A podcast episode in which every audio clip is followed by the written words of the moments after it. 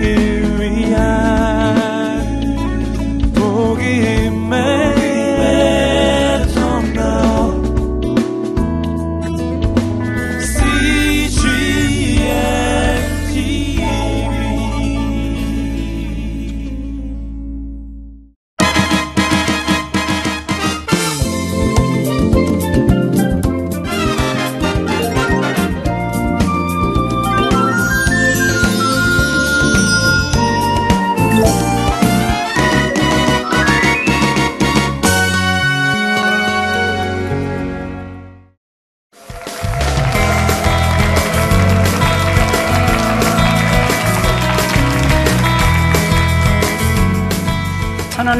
장학재단 이사장으로 있는 이경숙입니다.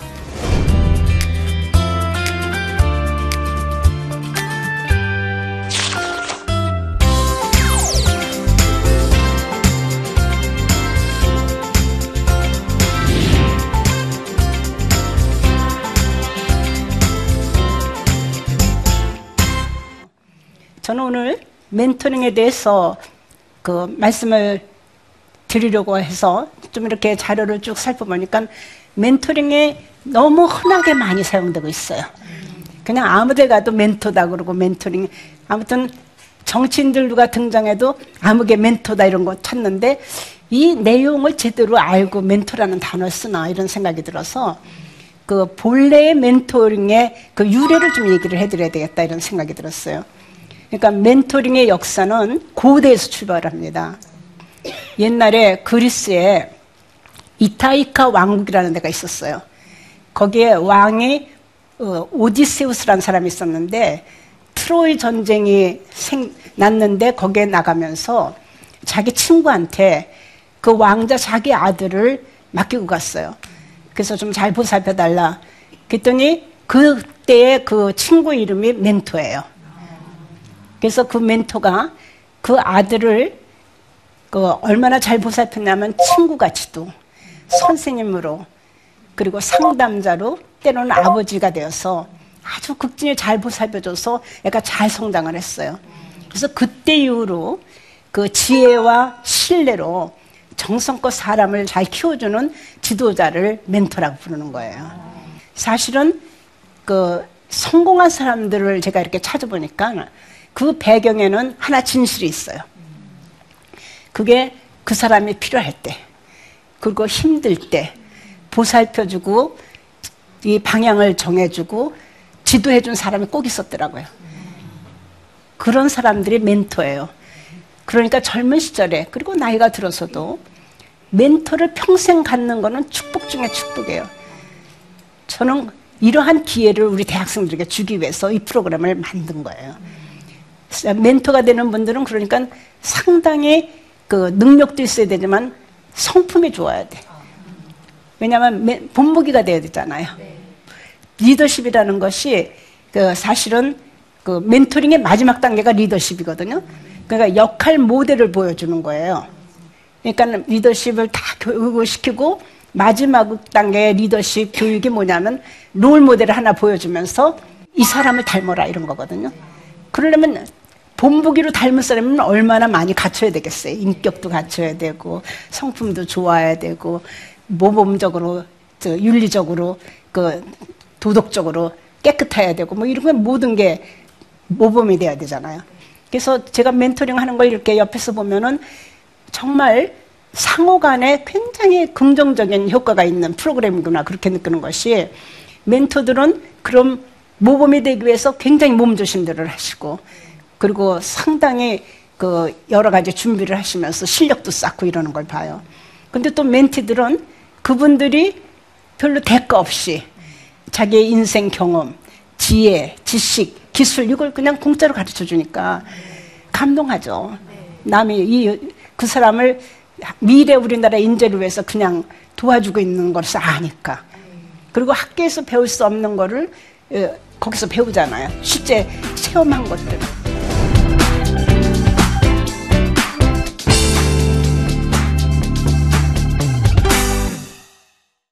이러한 멘토링에 그잘 받아서 그 성공적으로 살고 있는 그런 사람들 그 예가 현재 여러분들이 이름을 대면 다 알만한 분들도 마찬가지예요. 여러분들이 사랑하시는 김연아 선수 있죠? 김연아 선수의 멘토가 누구라고 얘기하는 거 들으셨어요?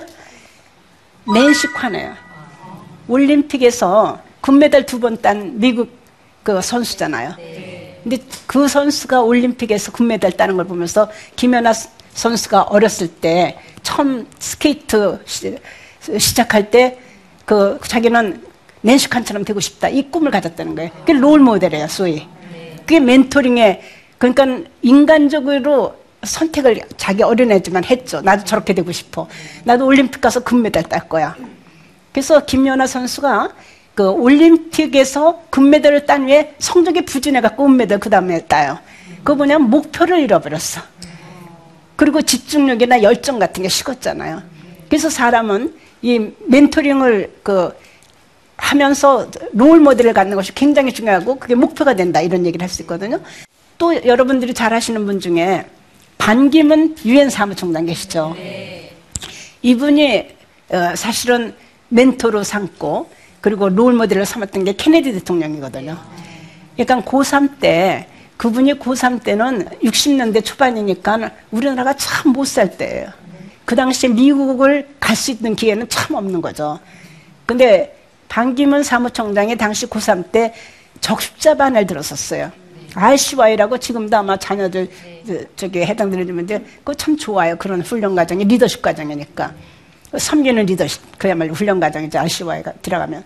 근데 RCY의 멤버가 되면서 미국에 갈 수 있는 기회가 있었어요. 그래서 백악관에 들어가서 케네디 대통령을 만났는데 그때 이가 롤 모델을 보면서 꿈을 키운 거예요. 나도 이렇게 미국 같은 데 와서 그 외교관 생활도 하고 이렇게 훌륭한 정치 지도자들도 만나고 이랬으면 참 좋겠다. 그래서 그 다음에 돌아와 갖고 공부 열심히 해서 서울대학교 외교학과에 들어가고 고시 공부해서 고시 합격하고 외교관이 된 거잖아요. 그러고 나서 나중에 유엔 가서 비서실장을 하면서 그 많은 정상들을 다 만난 거잖아요. 그 대통령, 수상, 외무부 장관들. 그러면서 그 섬기는 리더십으로 그때 모시는데 제가 유엔 총회 그때 갈 일이 있어서 갔더니 너무너무 정말 모든 사람을 배려하고 존중하는 것이 눈에 띄게 표시가 나게 잘 하시더라고요. 그게 아마 나중에 사무총장 되실 때 만장일치로 표를 얻는 계기를 만드시지 않았을까 이런 생각이 들어요. 그러니까 평상시에 그런 자기의 목표가 뚜렷하게 갖고 롤모델을 뚜렷하게 갖고 그러고 나서 그런 리더십을 발휘하게 되면 기회가 오는 거잖아요. 그래서 아무튼 이런 두 분들 예를 보더라도 멘토링이라는 것이 한 사람을 키워주는 데 있어서 이미 성공적으로 시대를 앞서간 사람들의 지혜, 지식, 경험, 기술 이거를 전수받을 수 있으니까 얼마나 좋겠어요. 근데 의외로 그 사람들이 여기에 대해서 등한히 하고 있어요.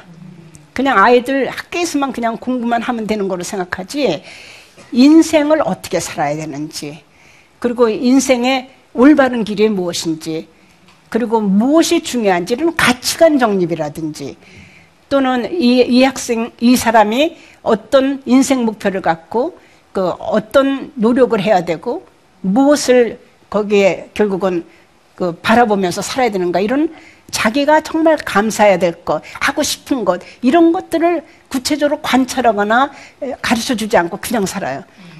그래서 이제 멘토링을 하면 뭐가 좋으냐? 우선 이 멘토들이 서로 상대방을 관찰하는 기회를 갖는 거예요. 그런데 이분들은 인생을 살면서 성공만 한 사람이 아니에요.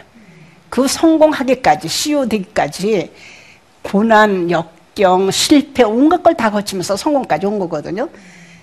그러니까 이 학생들에게 그걸 다 얘기를 해주는 것만으로도 결국은 창구가 될 거 아니에요. 사람들을 주변에 갖는 것이 굉장히 중요하다 이런 생각이 들어요. 아무튼 제 얘기를 조금 할게. 제가 어떻게 멘토링 덕분으로 예, 그래도 오늘 여러분 앞에서 이렇게 강연할 수 있는 기회가 됐는가. 저는 사실 은사들을 참 잘 만났어요. 근데 그 시작은 고3 때부터 시작이 됐어요. 그러니까 고등학교 3학년 때 제가 그 S대 법대를 가기로 원서를 준비하고 있었는데 그 순명여대에서 학력고사라는 거를 보면서 그 공부를 제대로 하고 미국 유학 갔다 오면은 교수까지 그 보장을 하는 그런 프로그램이 나왔어요. 그때 그게 특선장학생이라는 프로그램이에요. 그런데 그 우리 담임 선생님이 당시 미국을 갔다 온 굉장히 드문 그런 경력을 가진 분이었는데 그 재학생들 하나하나를 상담을 하시는데 저한테 너 어느 대학교 갈래? 이렇게 묻지를 않으시고 내 꿈이 무엇이냐? 이렇게 물으셨어요. 그래서 제가 꿈? 하다가 저는 선생님이 참 좋았어요. 어렸을 때 순진해서 선생님은 화장실도 안 가시는 줄 알았거든요.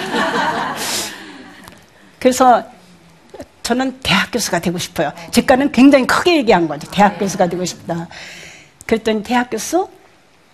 근데 네가 지금 써온 그 여기 S대 법대 가면은 거기 교수 되기 힘들 걸. 남녀공학에서 그 학교에서 여자 교수들 잘 안 뽑아. 그때만 해도 60년대니까 잘 안 뽑잖아요. 근데 이 학교에서 지금 외국에서 박사학위 하고 오면은 그 교수까지 보장한다는데 한번 응모해 볼래? 이렇게 권유를 하신 거예요. 그래서 저는 그분을 신뢰를 했으니까 담임 선생님이고 저 제가 모르는 것도 많이 아신다 이런 그런 믿음이 있으니까 해볼게요. 그리고 이제 시험을 본 거잖아요. 근데 정말 다양하게도 그래서 합격을 하고 그리고 나서 이제 그 길이 보장이 된 거거든요. 그래서 제 인생 방향을 트신 분이 우리 고3 담임이세요. 근데 결과적으로 틀어놨기 때문에 대학 교수도 됐고 거기에 나중에 총장까지 된 거잖아요. 아 그때 그때 제가 어, 뭘 알겠어요. 어디를 가야 되는 거는 그냥 자기 성적에 맞춰서 대학 간다 이렇게 생각을 한 건데 그렇게 멀리 보는 해안을 가진 그런 멘토가 계셨구나. 그걸 굉장히 감사했는데 그렇게 학교를 특선장학생으로 들어가다 보니까 총장님들이 관심을 가질 수밖에 없죠. 그러니까 총장님들이 관리를 시작을 하신 거예요. 그러니까 이분들이 사실 재학생 1학년짜리가 총장님하고 만나는 게 꿈이나 꿀 수 있습니까? 그, 근데 이제 들어갈 때부터 이렇게 챙기고 관심을 가지시니까 좋잖아요, 어린애 마음에. 그러니까 내가 공부 열심히 해야지, 잘해야지, 이런 다짐을 하게 되고, 그리고 이제 거기에 기대에 어긋나지 않으려고 열심히 공부하고, 이러다 보니까는 그 자연히 이제 계속 장학금을 유지할 수 있고, 장학생으로 할 수 있으니까 미국 유학까지도 갈 수가 있었잖아요. 특히 윤태령 총장님은 제가 대학원을 그 다닐 때 아예 비서실로 데려와서 옆에다 놓고 공부를 가르치셨어요.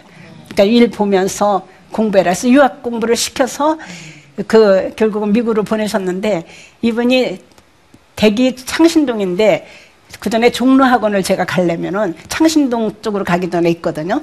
그러면 옛날엔 총장차가 찝차예요. 그럼 찝차를 태워갖고 저를 거기까지 떨어뜨려 놓고 들어갔어요. 그니 얼마나 제가 사랑을 지금 상상도 못할 사랑을 받은 거죠. 어, 그렇기 때문에 마음에 나는 정말 숙대 빚진 자다. 정말 그 이것 이 사랑을 내가 제자들에게 그리고 정말 후배들에게 전할 수 있는 기회가 된다면 그거를 해야 된다. 이런 생각으로 학교를 다닐 수밖에 없었거든요. 그러고 나서 미국 유학을 갔는데 거기에서 정말 운 좋게도 또 멘토를 한 분 만난 거예요. 그분이 누구냐면 여러분들 기억하실지 모르는데 레이건 부시 대통령 때 6년 동안 한국 대사를 지내신 딕시 워커라는 분이에요. 워커 대사 그분이 6년을 그 계셨는데 제가 그 그분에게 이제 장학금을 달라고 편지를 썼더니 이분이 오라 그래서 풀스칼라십으로 저를 데려갔거든요. 사우스캐롤라이나 대학교인데 이분이 이제 계속 보살펴 주셨을 뿐만 아니라 이제 박사과정이 끝나면 종합시험이라는 게 있어요. 근데 종합시험이 끝나는 날 저보고 부부동반해서 저녁을 사주겠다 그러세요. 그래서 교수 식당으로 오라고. 그래서 너무 감사하잖아요. 시험도 끝났겠다. 너무 좋아서 이제 저녁에 한 7시 오래니까 교수 식당으로 이렇게 갔더니 불이 깜깜하게 꺼져 있어요. 그래서 어, 선생님 오늘 노는 날인데 모르고 초대를 하셨구나. 이렇게 생각을 하고 그 문을 이렇게 열으니까 문이 열려요. 근데 이렇게 문을 확 열고 들어갔더니 불이 확 켜지면서 surprise 이러면서 거기에 부부동반으로 교수님 내외분들 한 40명이 앉아 계신 거예요. 제가 거기서 주저앉을 뻔했어요. 너무 감격을 하고 지금도 그 생각만 하면 정말 가슴이 그냥 따뜻하다 못해서 눈시울이 뜨거울 정도로 감동을 그렇게 많이 했어요 그날 한번 상상을 해보세요 상상해야 돼요 지도 교수 저희 과 교수님들이 부부 동반해서 거기 다 앉으셔갖고 그러면서 그런 대접을 해주시는데 제가 그때 마음으로 다짐하고 또 다짐한 게 있어요 나는 이분한테 영원히 이 은혜를 못 갚어 원래 하나님 은혜는 대가 없는 선물이 은혜잖아요. 하나님 은혜 우리가 못 갚듯이 난 이분 도저히 못 갚을 것 같아. 한 가지 갚을 수가 있다면 내가 이 다음에 대학 교수로 간다면 거기서 우리 제자들한테 후배들한테 이 사랑 전하고 싶어. 지금도 다 그렇게 그분이 저한테 할 만큼은 못해요. 그러나 제가 그 교수를 했을 때 그리고 총장을 했을 때 정말 우리 학생들을 진심으로 사랑했어요. 근데 그것이 그 우리가 남을 섬길 때 사람을 보지 말고 하나님 보고 섬겨야지 잘 섬기듯이 저는 학생들이 좀 미운 짓을 하고 말썽을 부려도 그 교수님을 생각하면 그게 예뻐 보이는 거예요. 어, 나한테 어떻게 사랑을 주셨는데 나는 이것도 못 참고 내가 뭐를 타박하랴 무조건 사랑하는 거다. 그분이 그 원동력을 나에게 주시지 않았나. 그래서 평생 제가 그 저는 교육을 참 소중한 천직으로 생각해요. 어떤 그런 자리보다도 저는 이 교육에서 봉사하고 그리고 제자들 키우고 그 인재 육성하는 걸 참 기쁘게 감사하게 생각하거든요. 그것이 이제 그 교수님의 영향이 참 크지 않았나. 이걸 굉장히 소중하게 이렇게 대하는 마음가짐 이런 그러니까 이분들이 제 인생에 있어서 이런 멘토링을 하셨기 때문에 멘토들이 되셨기 때문에 저는 오늘의 저까지 컸다 이러는데 이제 제가 기독교인이 된 다음에 하나님을 만난 다음에 보니까 이 모두가 하나님이 예배하신 은혜더라고요. 선물이더라고요.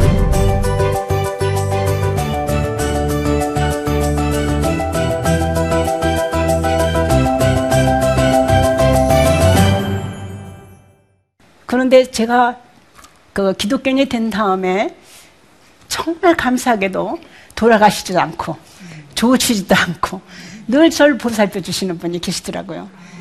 그분이 여러분 잘 아시는 정말 하나님이시잖아요. 특히 저는 성령님께서 제 멘토가 되신 다음에 너무너무 감사한 것이 너무 많은 거예요. 우리가 흔히 기독교인이라고 하지만은 주님, 주님 하면서 자기가 주인 노릇하고 산다고 생각해요. 자기가 할 수 있는 건 다 하고 아쉬울 때 힘들 때만 주님 그러고 주인 자리 내드리거든요. 근데 우리가 진심으로 주님이라고 불렀으면 주인 대접해드리고 나는 그 종로로 타면서 청지기로 심부름꾼으로 살면은 하나님이 참 기뻐하시잖아요. 정말 함께 하시는 그 성령님보다 우리가 앞서가지만 않으면 인생의 실수도 그렇게 크게 안 하는 것 같아요. 그분이 주시는 지혜나 능력 이런 걸 그 힘입으면 우리 인간적인 능력이나 지혜나 생각보다 훨씬 정말 크고 항상 바르고 정확하고 좋은 거잖아요. 근데 그것을 실천을 우리가 안 하고 살거든요. 그래서 저는 이 멘토링에서 성령님을 한번 내 멘토로 정식으로 모시자. 그리고 이제 성경 그렇게 하려면 어떻게 하냐 보니까 성경 말씀을 읽는 수밖에 없어요. 하나님이 말씀으로 해서 성육신 되신 거가 결국은 그 예수님이시니까 결국은 우리가 말씀을 하고 가까이 있을 수밖에 없어요. 우리 친구들도 자주 만나면 친해져요. 저는 부부를 보면 많이 닮더라고요. 왜냐면 같이 살다 보면은 말하는 거, 생각하는 거, 먹는 거, 뭐 이런 게 비슷해서 그 이렇게 날씬한 집안 애들은 다 날씬하고 부부도 좀 비대하면 좀 비대해주고 같이 그러는 것이 식생활도 비슷하니까 이런 것 같아요.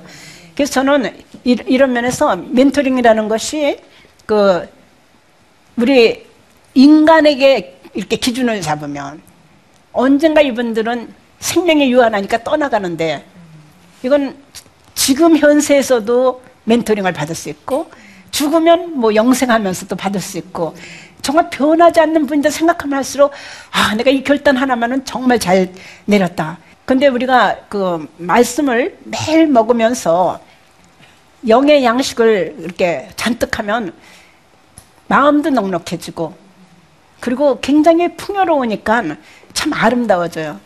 우리가 이런 생각 안 하시나요? 집안의 정원은 예쁘게 꾸밀라 그러죠.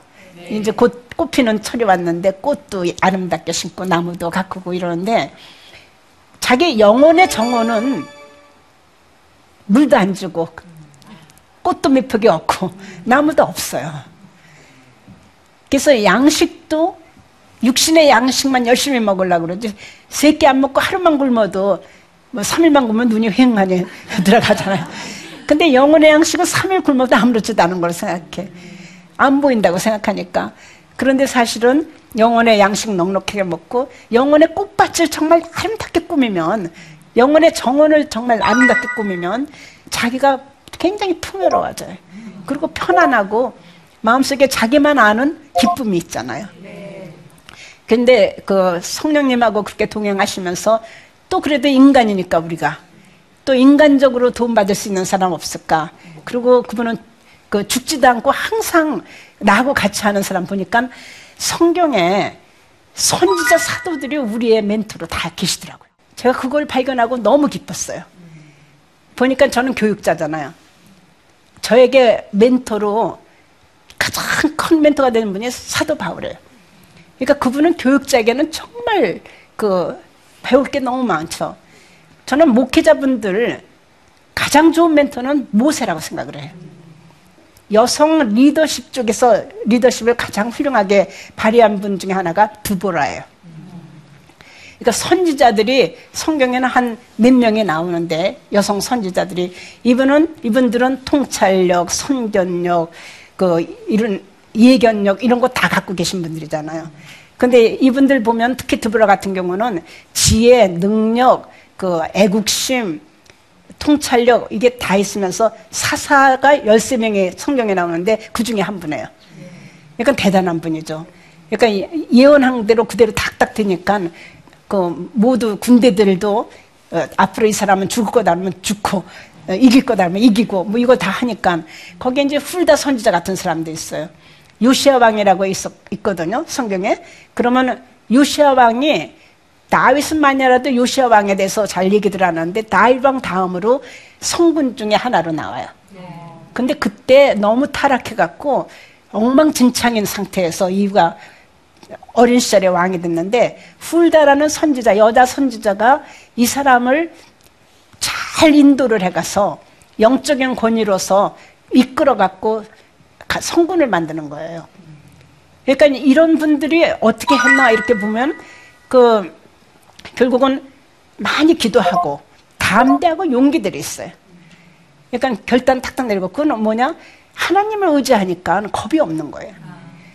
자기 거를 들여다보고 있으면 걱정이 되고 근심하고 겁나잖아요.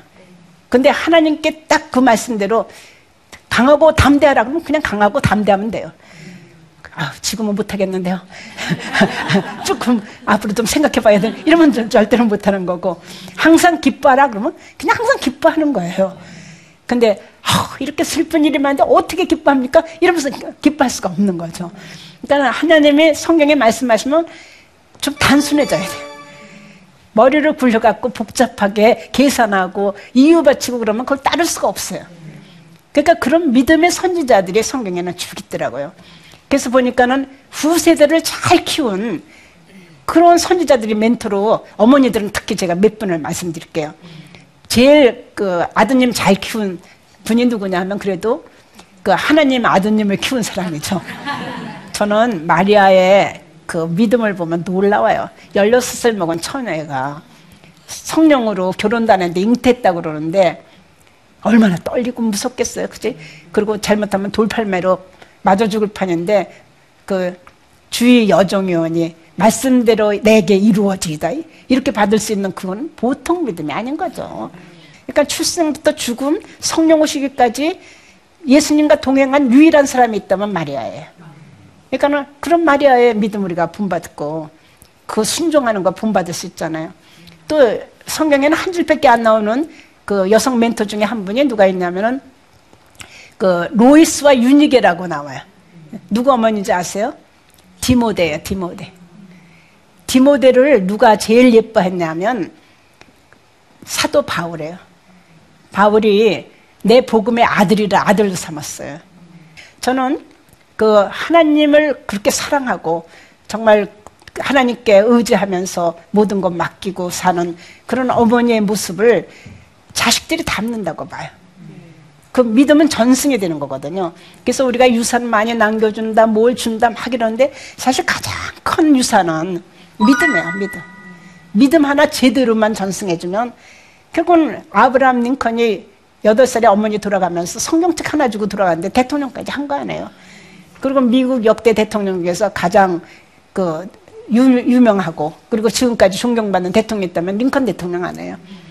그러니까 그 사람은 돈이 없어서 책도 못 사 볼 정도의 형편이었는데도 그 파란만장한 그 역경을 거칠 수 있었던 거는 그러한 성경에서 받은 용기와 담대함과 믿음과 그리고 하나님에 대한 의지 이런 것 때문에 가능하지 않았는가 이런 생각이 들거든요. 저는 우리 사회에 이렇게 믿음과 그리고 정말 소망을 줄 수 있는 그리고 무엇보다도 정말 사랑하는 그런 리더들이 많이 나왔으면 좋겠어요. 그 애들이 멘토가 돼서 그런 리더들을 많이 키워냈으면 좋겠어요. 그래서 우리 사회에 앞으로 기독교인들은 사실은 이런 멘토링을 할 책임이 있다고 생각을 해요.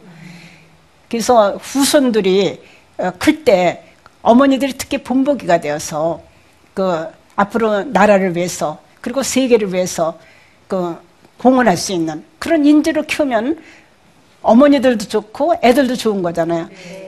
근데 그 자기들이 그 본보기를 보여주지는 않고 사실 애들 보고만 다 하라고 하는데 우리가 요새 사회에서 어떤 문제들이 있느냐. 멘토를 어머니들이 안 하고 아버지들이 안 하고 가정에서 그, 그걸 포기하는 가정이 너무 많고요. 서너 살만 되면 학원으로 애들을 보내요. 그래서 거기 가갖고 영어 학원에 보내고 또 무슨 이제 무슨 미술학원, 음악학원 이렇게 학원에 보내서 누가 멘토 역할을 하면서 애가 잘하느냐 학원 강사들이죠. 그러면 집안에 그 어떤 전통이라든지 관습이라든지 또는 그 집안에서 가치관 같은 거 이런 것들이 전승할 시간이 없는 거예요. 그러다 보니까는 결국은 아이들이 그 자기가 보고 듣고 배우는 것이 멘토링이거든요. 근데 그렇게 할 수 있는 멘토들을 못 갖고 사는 거죠. 그래서 저는 어머니들이 정말 좋은 멘토들인데 그 섬기는 리더십으로 이런 멘토링을 하시는 그런 거를 하려면 제일 중요한 것이 자녀들을 잘 관찰을 해야 돼요. 알지 못하면 멘토링을 할 수가 없어요. 그리고 그 또 뭐를 해야 되냐면 공감적인 경청을 잘 하셔야 돼. 멘토링 잘하는 법. 사람들은 이렇게 말을 하면 커뮤니케이션이 잘 된다고 생각해요. 근데 제일 좋은 커뮤니케이션은 잘 듣는 거예요. 우리 귀 두지죠? 입은 하나잖아요. 그 이유가 있어요. 하나님이 잘 들으라고 두 개를 줬거든요. 근데 말만 한다고 듣지는 않고. 그래서 그 귀로 잘 듣는데 사실은 왜 그러냐? 커뮤니케이션을 잘 하려면 이 말할로 하는 거면은 7%밖에 그 서로 전달이 안 돼요. 그럼 뭐가 그 더 많이 비중을 차지하느냐? 사실은 이 지금 제 표정 있죠. 얼굴 표정, 바디랭귀지 이렇게 손발 움직이는 거 이게 55%를 차지해요. 그리고 어투나 말씨나 억양이나 이런 것들이 38%를 차지해요. 그래서 우리가 외국 가서 그 외국어를 못해도 그 몸으로 막 손짓 발짓하면 이게 통한다고요. 배고프면 막 이거 먹는 신용하고 막 이러면 다 해주거든요. 그게 55%가 커뮤니케이션이 되니까요. 그렇기 때문에 우리가 그 이렇게 멘토링을 할 때 제일 중요한 것이 상대방이 어 무슨 얘기를 하는지를 경청을 하면서 그것도 공감적인 경청을 해요. 되게 이런 얘기를 들을 때면 얼굴은 그냥 쳐다보고 있는데 속은 딴 생각하는 거예요. 그리고 또 어떤 어떤 생각하냐 이 사람 말 맞는 것 같아. 또 평가를 하고 있고. 그 다음에 이거는 내 생각에 맞아. 이건 틀린 것 같아. 또 이제 판단을 하고 있고. 그리고 또 잘하다면 이건 이렇게 말하면 더 좋은데 이렇게 충고를 하고 싶은 마음이 들어요.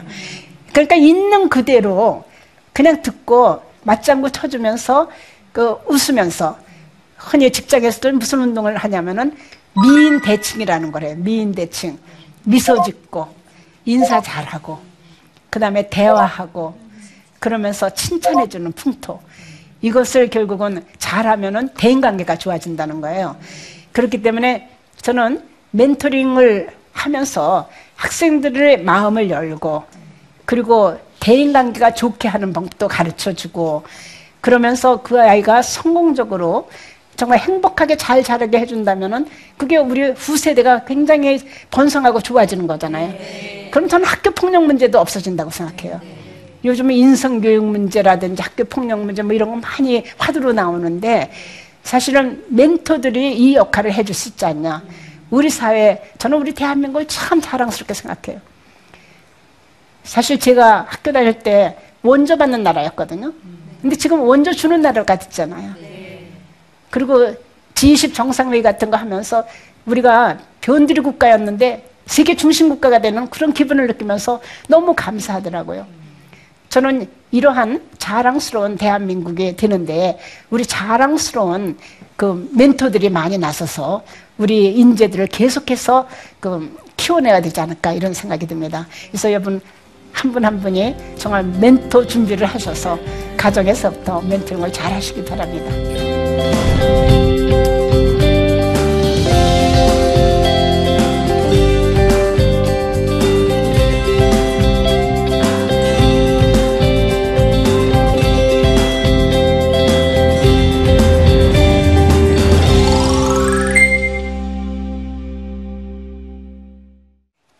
질문 들어오신 거 대답해 드릴게요. 멘토의 자질은 무엇이냐? 멘토 자질은 저는 뭐니 뭐니 해도 그 성품이 좋아야 된다고 생각해요. 능력은 기본이지만 능력이 있어야 가르치잖아요, 뭐를. 그런데 인간성, 됨됨이가 제대로 돼 있어야 될 것 같아요.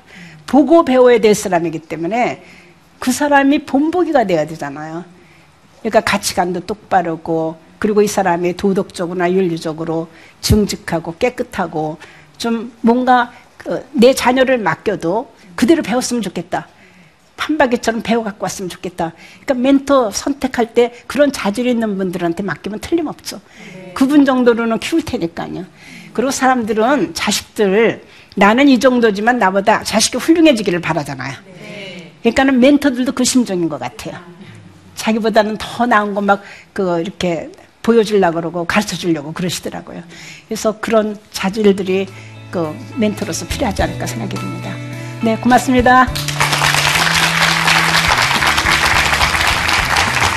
음악 안에는 하나님의 굉장한 섭리가 심겨져 있는데요. 베토벤이 벌떡 일어나가지고 이렇게 친대요. 도미솔이 삼위일체 하나님을 나타내시는 것보다 모든 만물 중에 다 심어 놓으셨어요. 거기에서 발견해가요. 아니 음악에만 있겠어요?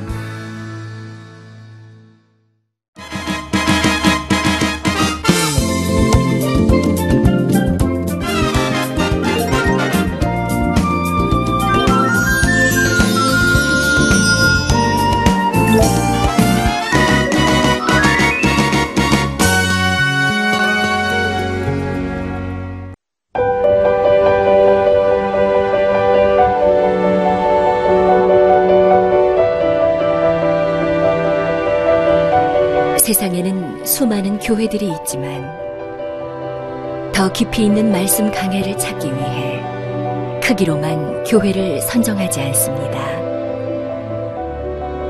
보다 좋은 영적 콘텐츠를 더 많이 나누기 위해 방송비를 받지 않습니다. 1년 365일 복음만 전하고 싶어서 우리는 광고를 하지 않습니다. 온누리의 복음을 땅끝까지 CGN TV와 함께 땅끝 성교사가 되주세요.